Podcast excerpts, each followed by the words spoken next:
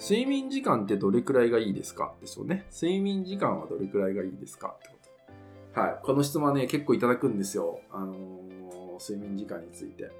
あの、これはですね、人によって違うんだよね。あのー答えを言うと。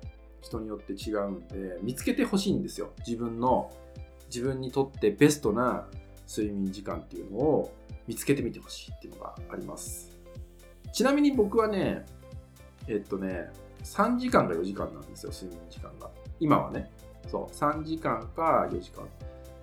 今でも3時か2時ぐらいに寝て、2時か3時ぐらいに寝て、えっと、6時前、6時ぐらいに起きる感じなんだよね。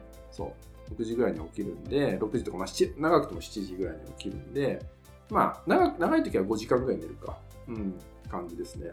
前はね、90分だったんですよ。あの前は。いつだっけな、あれ。4年ぐらい前は、まあめっちゃ稼いでた時なんだけど、あの独立して2年ぐらい経った時かな。あの、は、90分でだったんですよ。あの、意外とね、それが一番、当時の僕にとっては一番なんかバッチシな時間で、90分睡眠っていうのやってたね。うん。まあ、90分つっても別に1日24時間中90分じゃなくて、あの、90分睡眠を2回ぐらい取るみたいな感じでやってたんですね。それが一番なんか当時の自分にとっては良かったんだけど、まあもうおじさんになってきてるんで、あの、今はまあ3から5時間っていう感じですかね。そう。で、あの、そこの睡眠時間はですね、じゃあどうやって見つけてってほしいかっていうとね、自分にバッチシの睡眠時間っていうのをどういうふうに見つけてってほしいかっていうと、あのね、30分刻みに変えてってみるんですね。あの例えば7時間寝てる人がいたら、えっと、6時間30分にしてみるとか、で、その次は6時間にしてみるとか、で、5時間半にしてみて、えー5時間にしてみるみたいな、30分刻みで変えていくんですよ。で、起きた時に、一番あのバッチシな睡眠時間の時って、目覚め方が全然違うんですよ。でそれをね、ちょっと寝ぼけててできないかもしれないけど、それをね、ちょっとね、チェックしておいてほしい。あ、これだなっていうのが見えてくるから。だから睡眠時間はね、そうやってちょっとテストしながら、自分でテストしながら、まあ、探してみるのがいいのかなって思います。はい、次。はい、こちら。えー言葉がきつい人とのうまい関わり方を知りたいです。言葉がきつい人とのうまい関わり方を知りたいです。言葉きつい人ね。まあ、僕もきついから人のこと言えないんだけど、うまい関わり方。関わんなきゃいけないんだろうね。だからね。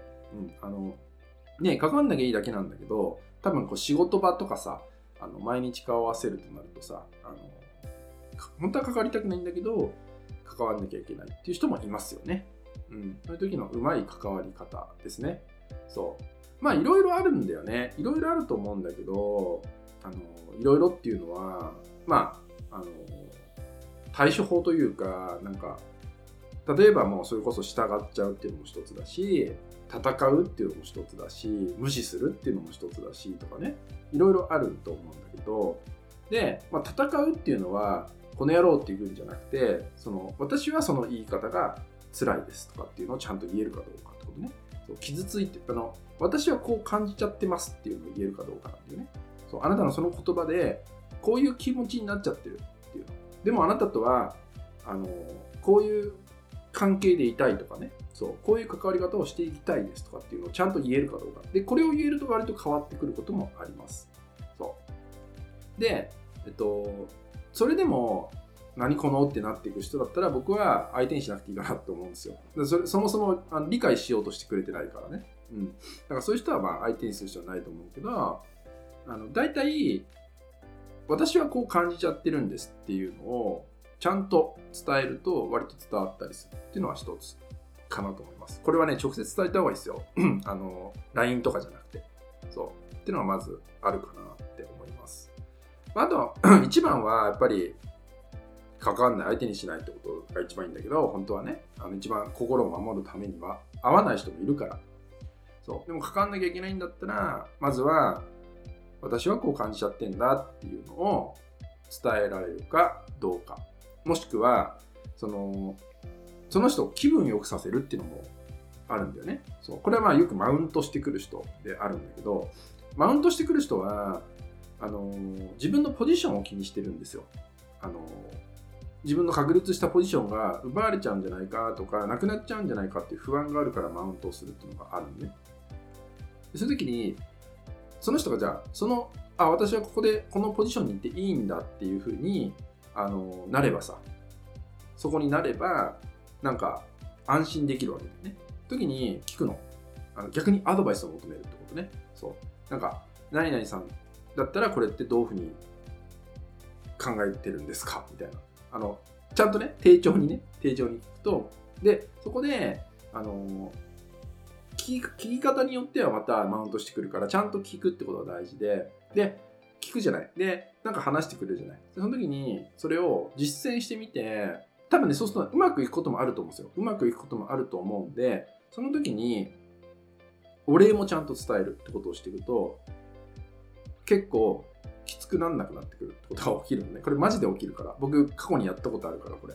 そう。で、仲良くなっちゃったの、その人と。そうっていうのもあるから、いいと思う、これも。そう。ただ自分が最初は嫌だよ。めんどくさいよ。合わせなきゃいけない。うん。だけど、人間関係って面白いなと思うようになってくると思うんで、そういうのもありかなと思います。多分、関わり関わらなきゃいけないっていうのと私はその人のこと別に嫌いじゃないのとかっていうのももしかしたら隠れてるかもしれないからであればお礼も言えるだろうしなんかアドバイスもらったら、まあ、嫌かもしれないけどやってみようかなって気持ちにもなれるんじゃないかなと思うのでなんかそういうのもねやっていただくといいのかななんて思います。